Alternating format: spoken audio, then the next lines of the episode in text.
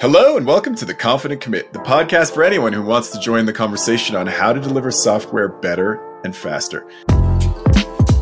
If you're looking to build a trusted ship, tune in, let's confidently commit. Oh. Listening to episode 12 of season 2. I'm your host, Rob Zuber, CTO of CircleCI, industry leader in all things CI and CD. And today I have with me Thomas Hazel, founder and CTO of ChaosSearch. Thomas, thanks for joining me. Great to be here, Rob. Looking forward to it. Yeah, I'm super excited. We we almost had the episode without hitting record because we got into so many uh, interesting topics. So hopefully we can keep that going. Otherwise, we'll have to go dig that up and, and tack it on the end. Um, but to get started, uh, I'd love to get, uh, you know, just have you give us a, a quick uh, overview of ChaosSearch and the problem you're trying to solve, because I think it exposes a bunch of really fascinating questions, at least for me, and sort of the evolution of, of software and systems. Uh, but give us that quick recap so that we can we can build from it. Yeah, so ChaosSearch uniquely goes after big data analytics. Uh, if you know me, uh, I love solving wonderfully hard computer science problems, hard tech problems, and uh, like I said, I like to crack codes to hopefully make things easier, simpler, and more cost effective. And so what we've done is we transform cloud object storage like Amazon S3, uh, uh, GCS from Google, et cetera, and we transform into an analytical database. So you take all the benefits of the data lake, stream data in easy, simply, but we automate the process of indexing and ultimately providing access to it, whether it's search, Elastic API, SQL, uh, et cetera, ML use cases. So, but we go after big data, big data scale, and you can think of uh, marrying log analytic use cases, BI analytic, uh, predictive analytic, all in one service. But here's the key thing: it's your cloud storage. You own the data. We just unlock uh, that data, but again, at scale. So if you're dealing with a terabyte up in data per day, we're a perfect fit. Small data, small problems. Big data, big problems. Well, so that's the fork that I think we're all kind of at, right? Like I, I find that I still solve most of my most complex problems, you know, with Excel or something. Like what's the small view of this that I can I can go actually reason about? And and the fork being, you know, do we manage and curate data in a way that makes it possible for us to reason about as humans, or do we I don't want to call I kind of want to call it throw in the towel and accept that you know this data is coming in massive volumes and in volumes that we will never really be able to comprehend and we're just going to hand over control to the robots which is maybe a, a super extreme way of expressing it but but I, I mean does it feel like that moment you, you call out like big data versus small data? No one actually knows where the line is between those two things right? We know that excel sheets probably small and you know terabytes a day is probably big but you know, where's the line? Are we trying to manage it or are we sort of saying, you know what, it's better if we just let it go and build tools to accept that eventuality? Yeah, well said. Uh, here's the thing for me is that if you're throwing data away, if you're using some kind of tool or service to curate or AI to determine what you care about, um, how often do you have security issues or things in the future that, oh, I wish I had access to that? And so mm-hmm. my philosophy is, you know, uh, was it, here, maybe say like this, you know, you go to the doctor and you say, Hey, doctor, my arm hurts. And, uh, the doctor says, uh, well, don't move your arm, right? My viewpoint is no, no, fix the problem right? I mean, so working around things is, is really the issue. So here at ChaosSearch, I said, what's the problem? It's the computer science, it's the architecture. And so my viewpoint is you want access to all your data when you need it. And when you take the data out, you lose insights, you lose security insights. And so uh, my viewpoint is throwing data away going to land yourself into trouble. How many times I've talked to mm-hmm. people in IT where if they knew or if they had access to, or it's a week or a month to set up to get access to, is a real problem. It, it has a real risk to the organization. So my philosophy was well, let's crack some codes. Let's make that data accessible, easy, at scale, cost effective. And so, um, I don't know. Don't shy away from the problem. Run right at it and uh, mm-hmm. and go for it. So I think that's totally valid, and I think uh, you know those examples are great ones, right? If I if I had access to this data, you know that we we filtered out because you know storage costs or network transfer or whatever it might have been that said, you know what, this is too much, uh, and certainly we've gotten past the like you know my relational database won't hold it perspective. Yeah. Um, so that's that's great. I'm kind of interested in the name though, and maybe I'm I'm overreading it. You know, we use chaos for chaos engineering and all these other things, Yeah. but Yeah. but in terms of search, it feels like you're implying that notion that like this is unmanageable at this point. You know, we're just throwing everything into giant buckets. Nobody knows what it is. Of course, it's going to be chaotic. Like we've gotten past complex to this natural point of just it's it's out of control and there's no way we're getting it back. Is that what you were striving at with the name, or am I totally overreading? No, no, you're you're not reading into it at all. I mean, think about it. Data at scale is always chaotic. Accept it. You know, it's like fuzzy logic. Every like Amazon. Think of all the hardware that they have. It always will fail, right? Data at scale is chaotic. Uh, hardware at scale will fail. Ex- embrace those core principles, and then what would you do around it? And so for for me was you know chaos was okay brace the chaos right meaning that you need all this data it's going to come in a variety of ways unstructured structured semi-structured and use that as a base principle to say okay if you accept that data is going to be complex the three v's the four v's or whatever you want to call it um, build a technology and architecture that embraces the chaos and Mhm. assumes that you can provide access to whether it's search sql ML use cases and do it in a way that is automated, that is simple, that's cost effective. So, you know, searching the chaos or chaos search uh, is, you think about it, how many times, you know, there's so many great relational systems out there, but they all fall down because of the complexity of data ingestion, setting up the pipelines, changing schema,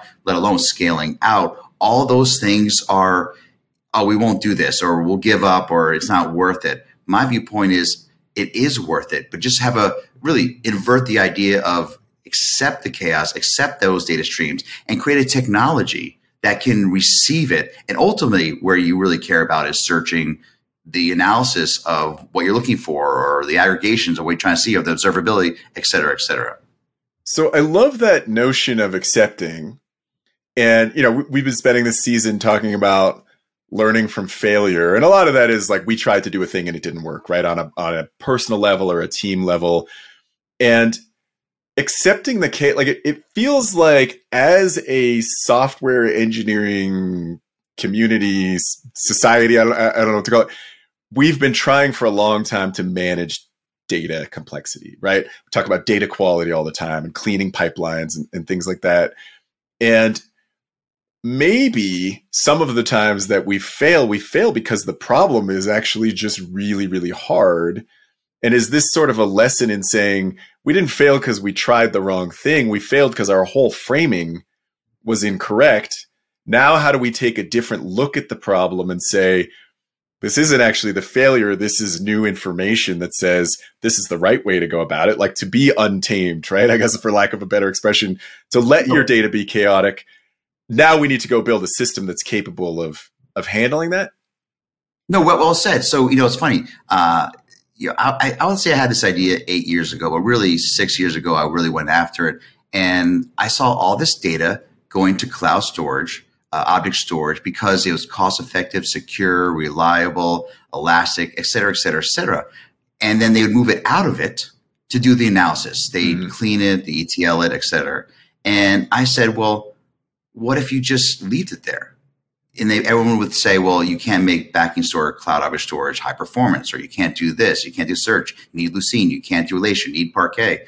And I said, well, what if you could crack that code?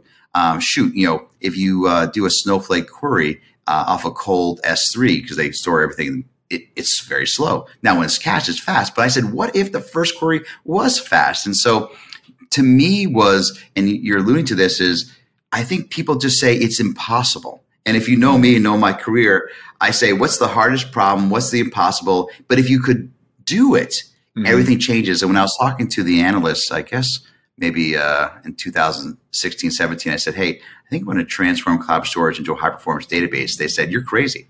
That makes no sense. Why would you ever do Mhm. that? Well, now we see how important cloud storage is. I mean, we were the first movers in this space and we we're creating technology around it. Um, it's one of those things where the obvious is so obvious until it's, you know, or it's not obvious until it is obvious. And, uh, you know, um, you know, the analogy I like to give is, uh, you know, an 18 wheeler is stuck underneath the overpass, and everyone's like, "How are you going to get this 18 wheeler out of this overpass?" And then a little girl says, "Why don't you just take the air out of the tires?" It, it was so simple, right? Yeah. I mean, but these are things that they're simple answers, We have to believe that it's worth doing. And so at ChaosSearch, we just say, okay, what's the best answer? Mhm. And then go for it. So back to this chaos and trying and failure. Shoot, um, failure is not trying. Failure is not trying to go after it. You know, obviously we have to deliver product. We have investors that want to make revenue. So you have to always put it in a in a in a box of uh, you know you got to do what's right for the business. At the same time, you know Elon Musk, right, with SpaceX, they said high iteration, fail fast, and look at what they're doing so quickly because they Mhm. said we're going to fail. We're going to fail fast. Where you know NASA originally said, you know, we're going to try to do studies and figure things out. And uh, there's some pros and cons to each side. But um, if you can fail fast and uh, move forward, and that's the approaches that I know I've taken in my startups. This is my sixth startup. So, you know, pushing the envelope, failing fast, learning, because really you do figure out something quickly. And the big companies, they're risk averse, right? Mhm. You know, what's the risk of spending that time or that money to to crack those codes? You know, maybe not. Yeah, I, I love the space analogies. I'm going to go off into like total tangent now. We might never return, but um, I think it's such it's inspiring to see the willingness to we'll call it experiment, but like just know that I, I don't I don't have all the answers on, on such a grand scale, right? Like I'm going to try to put a rocket off this pad and see if it can land back on the pad, and how many are we going to blow up, right? And Yeah. I mean, with reference to NASA, there's a lot of really fascinating history, right? If you go back to the 60s and 70s and look Yeah. at, you know, the Apollo program and stuff like that, where they did some pretty audacious things. And, you know, people were signed up because they believed in the mission and they they were willing to accept, you know, that that it wasn't always going to work, but it was worth it to push something forward. And and that belief, that, that belief, I want to add, I jump in. That belief is so key, not only for yourself, but for your teammates that you believe that it is possible. Mhm. And so often, it's, it's funny when you see it's possible, everyone runs at it, right? And then they all can figure it out. But the belief that you could do it, that to say we're going to put someone on the moon by 1969, this massive rocket, this massive explosive rocket, um, and put humans on the moon. I mean, it's audacious, right? Mhm. Um, but someone believed it was possible. Right. Absolutely. And I, you know, you talked about constraints and saying, well, you know, we, we don't have whatever, this can't be done. This is what limits us or whatever. Um, and one of the examples of constraints that I, I often use, and it's, it's probably the Hollywoodized version of it is the Apollo 13 scrubber, right? Where it's basically like, Right. you have these seven objects and you need to figure out how to fix this problem. Like Yeah. we're not putting someone else up there with the, you know, with the emergency kit or whatever. Like we have what we have, right? We have S3, EC2, Yeah. and whatever other tools, and we're going to build a fast database. Like I, I don't know how we're going to do it yet, but I mean, in that particular example, it's additionally inspiring because it's like people are going to die if we don't do it. In this case, like you know, we believe in it. We're going to go pursue that mission. Here are the constraints. Go figure out everything you can possibly figure out because there's probably a way to do this. No, it's well said. I mean, that moment where and I would love to, to really be in the room, right, when that was happening. I'm estimating that the leaders said this is urgent, but they calmed down. They slowed down time. Mhm. They didn't add stress. They said, hey, we have a problem. Let's work together. Everyone in this room is brilliant. We believe in you. Let's go. Mhm. Where, you know, sometimes you have leaders where they're like, you know, why is it not working? Or, you know, it's why is it not done now? And then all of a sudden that creativity, that Mm. problem solving ability starts to, you know, shrink. Mm. And so I think, you know, to be able to be creative and insightful, it does create a community, an environment um, of, of, of possible. And uh, I'm sure you worked at companies where you know it, it's stagnant. They're like, no, we can't do that. That's impossible. I love as a as a young uh, professional, as an engineer, when someone said it was impossible in my 20s, I went at it. I couldn't help myself to go see if it was possible because I like those that kind Yeah, of challenges.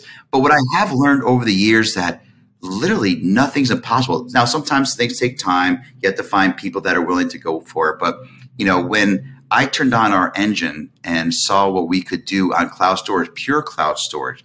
Again, everyone thought it was impossible, but the mash said it should work if you tried. Mm. And uh, I think it was like, but Parquet can't do that. Lucene can't do that. Or Elastic can't do that. Or Snowflake hasn't done that yet. Or whatever it is.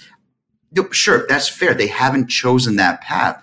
But if you just do the math, it should work. When we put people on the moon, the math said it should work. Mm. Now there's high risk, mm. lots of dollars yeah. spent.